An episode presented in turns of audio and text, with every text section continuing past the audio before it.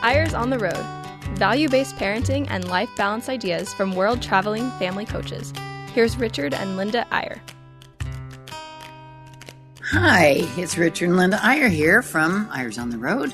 We're excited about the show today. Another episode, and uh, we got some things we, we want to have. You know, you got to have a little fun sometimes. We always try to have fun on Eyres on the Road, but I think today will be especially fun because we're going to talk about some old cliches, old sayings, if you will, that kind of get in our way. They're, they're, they're sort of not right for today. They sort of do more harm than good if we take them too seriously. Is that a fair explanation? Yeah, it is. And I think that that's, that's so many of us are stuck to the way that we were taught to do things when we were little kids because, but our parents lived in a different time. It's because they lived in a different time.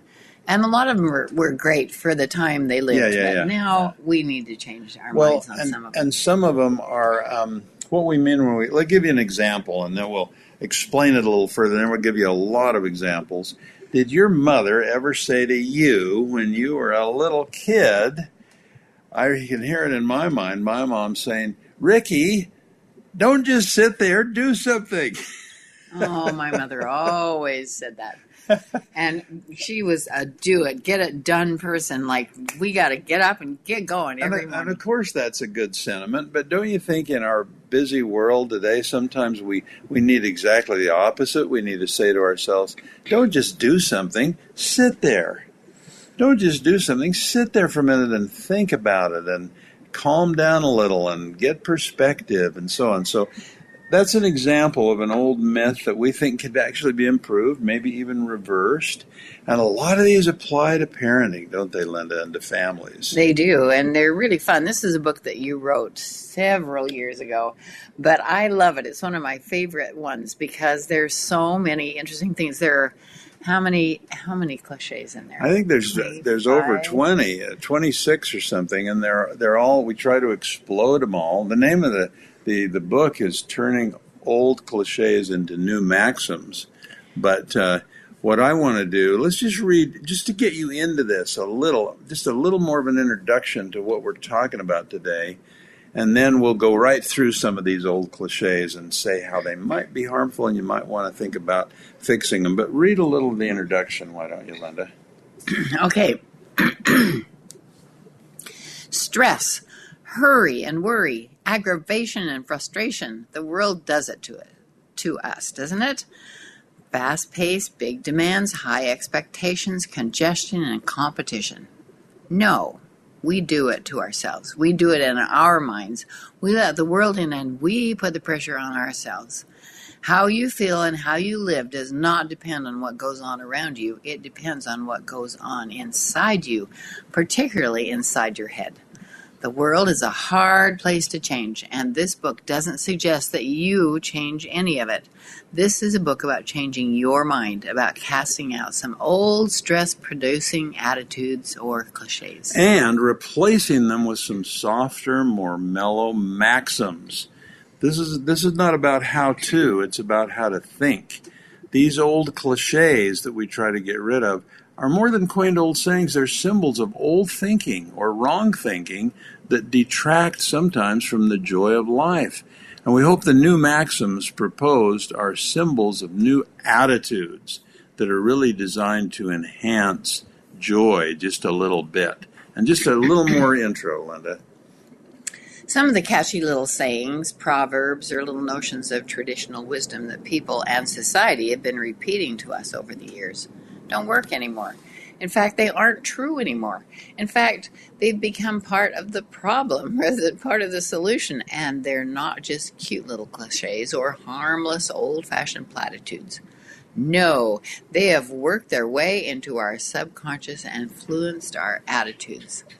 They often prompt unrealistic expectations, turn us into dissatisfied perfectionists, or give us inaccurate perceptions of the world around us. Wow. They also produce stress. Some of these old cliches are accepted little bits of wisdom. They never were any good. You know, they never were accurate and never worked. Others were fine, just as you said a minute ago, Linda.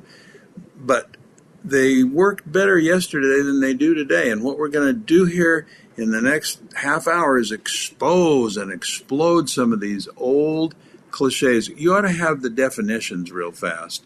We think a cliche, this is right out of the dictionary, is an old piece of hackneyed or stereotyped wisdom, quote unquote, which was has become trite and meaningless. And it's taken from the French word cliché, which refers to a printing from a metal plate which clamps down and repeatedly produces a stereotyped image. Who wants that? Wow.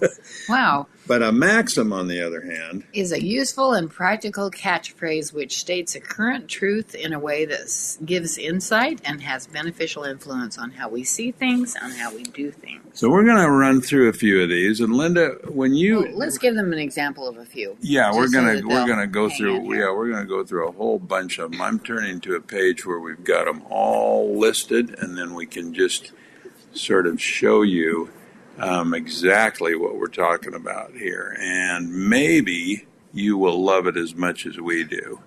So we mentioned the first one: if a thing's worth doing, it's worth doing well, and replace that with, hey, if a thing's just barely worth doing, then just barely do it.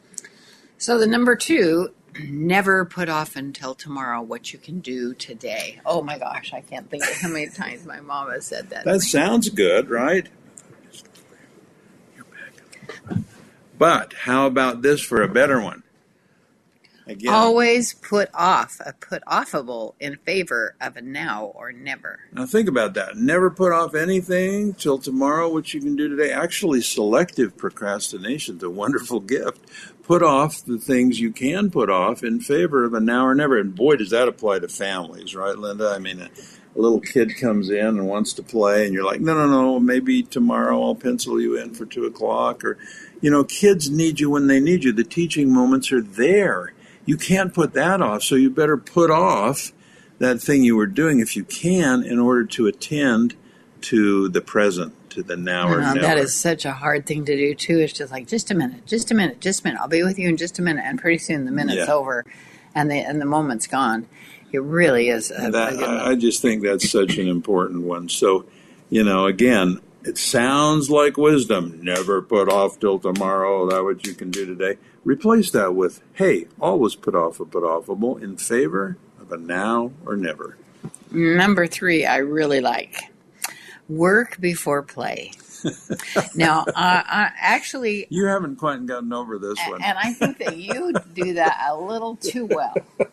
Well, no, I do you, the. I don't do work before play too well. That's no, not what you're saying. No, but you're saying play before work, and, and it really is. Um, well, no, the new the, the new maxim is not is not play before work. Yeah. The new maxim to replace work before play is, this is good if we have a little conflict on some things. Right. We may work our well. We're on the radio show. We do we work out some things. The the new one is, stale work is renewed by fresh play. In other words, we need, we shouldn't put down play. We need play in our life. And I know you're going to say, yeah, but you can do it after the work. Right, right. But I mean, think about this. I mean, say you're at a lake. Say we're at Bear Lake, where we love to spend the summer, and we get up and we've got some work to do that day. But we look out on the lake, Linda, and it is a sheet of glass. I mean, it is. There is no wind, no waves, and, and the water ski boat's sitting I there, am, and it's so beautiful. I am so surprised that you even dared to bring this up on the radio, because this was an argument in our lives for years and years. But you're we converted on that, right? Lake. No, we were living at Bear Lake in a little cabin, a little A-frame cabin with all of our kids, and there was no interior walls. For a long time, there was no bathroom door. There was a lot of work to do. And all you could see was that beautiful lake and that ski boat out there. Anyway. But my point was, you know, if you work before play, in that case, by the time you're ready to play, the lake is wavy and it's no fun anymore. So there are times when you have to play before work in order to grab the moment, to live in the present, to, you know, be in the moment, right? I know, I know. But I've still a little, got a little of my mother in there, like, get over there and get that work done before you go out and play. So, um, all right. How, how about this one? Um, we mentioned it earlier, but let's get into it. The old cliche is, Don't just sit there, do something. That was the one my mom used to yell at me all the time. And I think all would agree we got to flip that baby around. Yeah, don't just do something. Sit there. It is so important to think, to plan, to visualize, to meditate. There is so much about um, being inside yourself and then being able to be more authentically you in the in our culture today.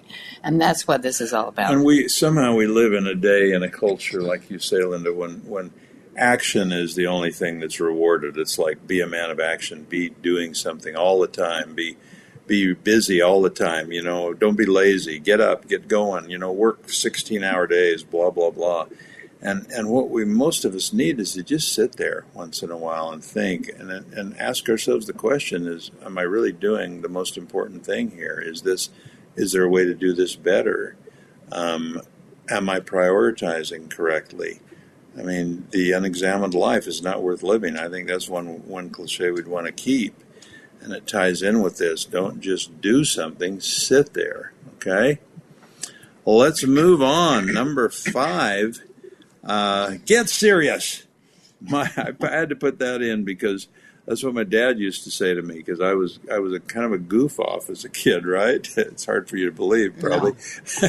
And he'd say, get oh, serious, yeah, Ricky, get serious.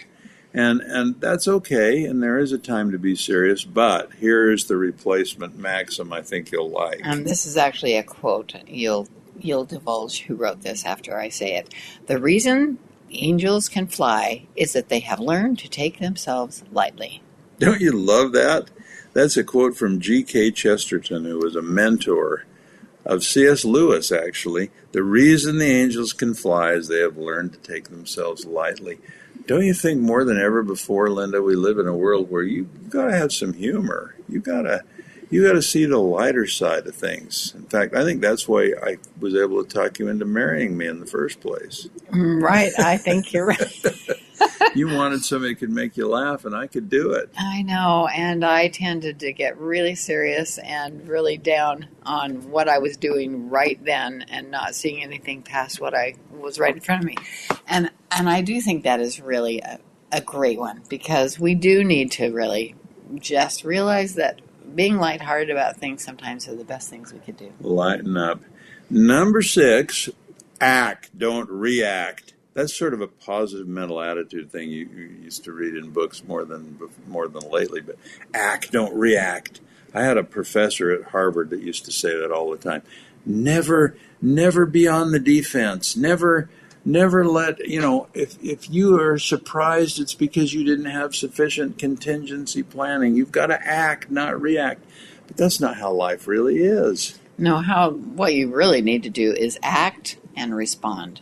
Just respond to what you're seeing and not react in, you know, in a negative way. Right, yeah. Right. But respond. I love the word respond. I came in thinking about that the other day. um, How you respond to the, I mean, act, don't react makes the assumption you control everything, and you don't. You don't control hardly anything, so it's how you respond. You know, the problem with living with Richard Eyre is that he goes out on a run, and then he comes back. Every well, time he says, oh, I got so many great ideas. I got so many great ideas. No, I should only yes, one. You do. And then I said, well, what was your idea today? I was just thinking about the word respond. I thought, what? How many people come back thinking I'm thinking about the word respond? But I knew exactly what that meant because I've lived with you for fifty years. So well, we got a bunch. We got a bunch more of these. I think they're really useful because I think these little cliches get into our head. They get into our subconscious. They affect our paradigm. They affect how we see the world. And it's kind of refreshing to just explode them. I actually, I feel so much better. I mean, when when I say, you know, when I just say to myself something like, if a thing's worth doing, it's worth doing well, I feel guilty. But if I say, if a thing's just barely worth doing, then just barely do it, I feel relaxed. We'll come back right after this break with some more. Welcome back to Eyres on the Road. Here's Richard and Linda Eyre. And we're back. Today we're talking about Um, old cliches and turning them around in our minds and so that they become really useful maxims. And here's another one that I think we use way too much today, especially with our children. Hurry up. Hurry up. Oh, my gosh. How many times have I said that in my life? Where are your shoes? Hurry up. They're waiting for us. The carpool's out there. Go. Hurry up. You know, there's so many things that we hurry our children to. And do. Hurry is almost always a problem. And a guy told me the other day, I got to still check this, Linda, but he said, you know, the only time in the whole Bible that the word haste is used. No, no, it wasn't haste. It was rush. The only time that the word rush is used in the Bible is with reference to Satan, to the adversary, rushing around, rushing around. And and rushing and hurry sometimes makes us not only not smell the roses, but anyway, here's the new the new one. Seek the speed of going slow. Slow down. Seek the speed of going slow. That sounds like an oxymoron, but when you pace yourself and you slow down a little and you become more observant, you see more. And a lot of times in parenting, just slowing down for a minute, it might be better to be one minute late than to have a blow up on the way there, you know? Well, I what I figured out with this, because I've tried, because I am a hurry up person, and I really feel like it's important, even when you are hurry going fast, is focus. I mean, if you're driving, you know, dart your eyes around, make sure that you're safe all the time, or or think about the meeting that you're going into. I mean, you're you're hurrying, but you're thinking, you're slowing your mind down a little bit. Right. Like, this is what this is what we need to say. This is what we need to do. So I think that's really a valuable one. We're going to run out of time, Linda. I'm going to pick some that are particularly relevant to family, okay, to relationships and to family, because after all, that's what Eyres on the Road is all about. So how about the one we hear so often today? Actually, we don't hear it as often as we see people living it. And it's the one, live to work. Live to work. It's all about your work. It's all about who you are. When you say to someone, when you say to someone, uh, what do you do? What do you do? As though that was the most important question. Work, work, work. And we just think that has to be turned around to work to live. Living is what it's about. Family is what it's about. Relationships is what it's about. Of course you work. Of course you're productive. Of course you try to do a good a good job at your job. But that isn't the bottom line. That's not the end. That's the means to the end. Working is the means to the end. The end is living. So live to work is is the wrong approach. It's it's work to live. I have to just throw in here that we are still in Hawaii, and we have a little rooster in the backyard. And so this has nothing to do with the sound at B Y U radio. If you hear a rooster, it is from here. He is just telling you, the rooster just telling you, pay attention to this. Get away from these old cliches. Okay, how about this one? This is really a good one for parents. Yeah, we've talked about this our whole lives. Children are like lumps of clay, and parents are the sculptors. Boy, that's a bad one. You know, thinking that you can mold your kids into anything you want them to be. You're the sculptor, they're the lump of clay. Oh, my son, the lawyer, he's going to be a great attorney. My son, the doctor. My daughter, the the, the chemist. Uh, my daughter, the athlete. You can't you can't mold them into anything you want them to be. But yeah. What you can do um, is think about children as seedlings and the parents as gardeners. You know, we can give them all the sunshine and rich soil and exposure to rain and all the things, the nutrients that they need to grow and so on. But they are seedlings. They are who they are. They come who they are. They become who they are. All you can do is make the best of that seedling that you are given. So that's a, I love flipping that one. Children are like lumps of clay and parents are the sculptors. No, not. The true one is children are the seedlings and parents are the gardeners. You, if, you, if you've got a little seedling out there that's supposed to grow up into a, a, a currant bush and you think it's a rose bush and you try to change it, and you're not going to have any luck. What you can do is make it the best currant bush it could ever be. And are you saying that if you happen to have a lemon tree, you've got to figure out how to add a little sugar? That's right. You good. Can't turn it into an orange tree. You, you better cannot. Just figure out how to do it. I love this next one too, Linda. The old cliche is, ability is the key to successful parenting. We're all trying to become so good at parenting. We're all trying to find a new technique. How do you discipline your kids? Well, how do you do that? And that's good. I mean, it's good to look for ideas. Sure, sure. But ability is not the key to successful parenting. Here's the new maxim. Availability is the key to successful parenting. That is so true. We have spoken to so many audiences. We have spoken often to the Young Presidents' Organization all over the world who are very well-to-do and are gone a lot for their kids, and they bring them home presents, and the kids are just saying, we don't want presents. We want you. We want you to be with us. We want you to know that. We want to know that we are your first priority. It's kind of the myth of quality time, too, you know, when you hear a parent say, well, I don't have much time for my kids, but the time I have is really quality time. That's probably a crock, because it's the quantity of time that usually makes quality. Right. And and so you got to be so careful. And I love the new maxim on that one. Availability is the key to successful parenting, being there. Now, don't beat yourself up if you're not always there, because none of us are, and, yeah. and we we miss some important things, but uh, just being there is, is pretty important. Well, even as a mom, you know, when you, I was a stay-at-home mom most of my, my life, although we had little binges when we did book tours when I was gone, but I found that when I'm home, I, I'm worried about the mopping the floor or cleaning the windows or doing, you know, oh, yeah. making dinner and so on, and not really being there in the being moment available. With, the, with the child. That's so, really so good. So the next one, and these are really, we're into the ones now that are particularly applicable to, to family and to relationships. And, and you hear this one all the time. I want to have it all. I want to have it all. That's the old cliche. And, and in other words, I, you know, I can be, I can work full time and be a full time mom and take care of my church job, and I can do it all. I can, and I can still get to the gym every day, and I can still, you know, I can have it all. I can do it all. And, and that kills people. This actually was the war cry during the era of the Women's Liberation, which, you know, when it first started, which many of you listeners may not even remember, but it really was amazing how much that I, I'm here for me, I want to have it all, I want to do it. And I think what we decided with here, a lot of them... Here's the new maxim. ...is you can have it all, but not all at the same time.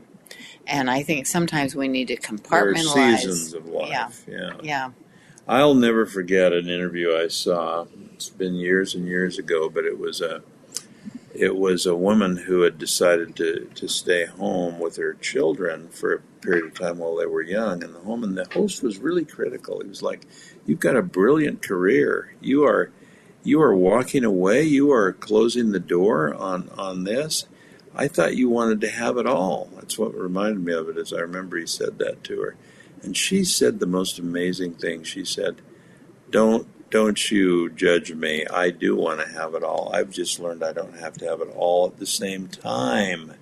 And now is a time when I'm able, not all people can do this, not all women can do this, but I'm going to take these next three or four years and be with my young child. Well, again, not everyone can do that, but there are seasons of life. There are times when you have to prioritize things.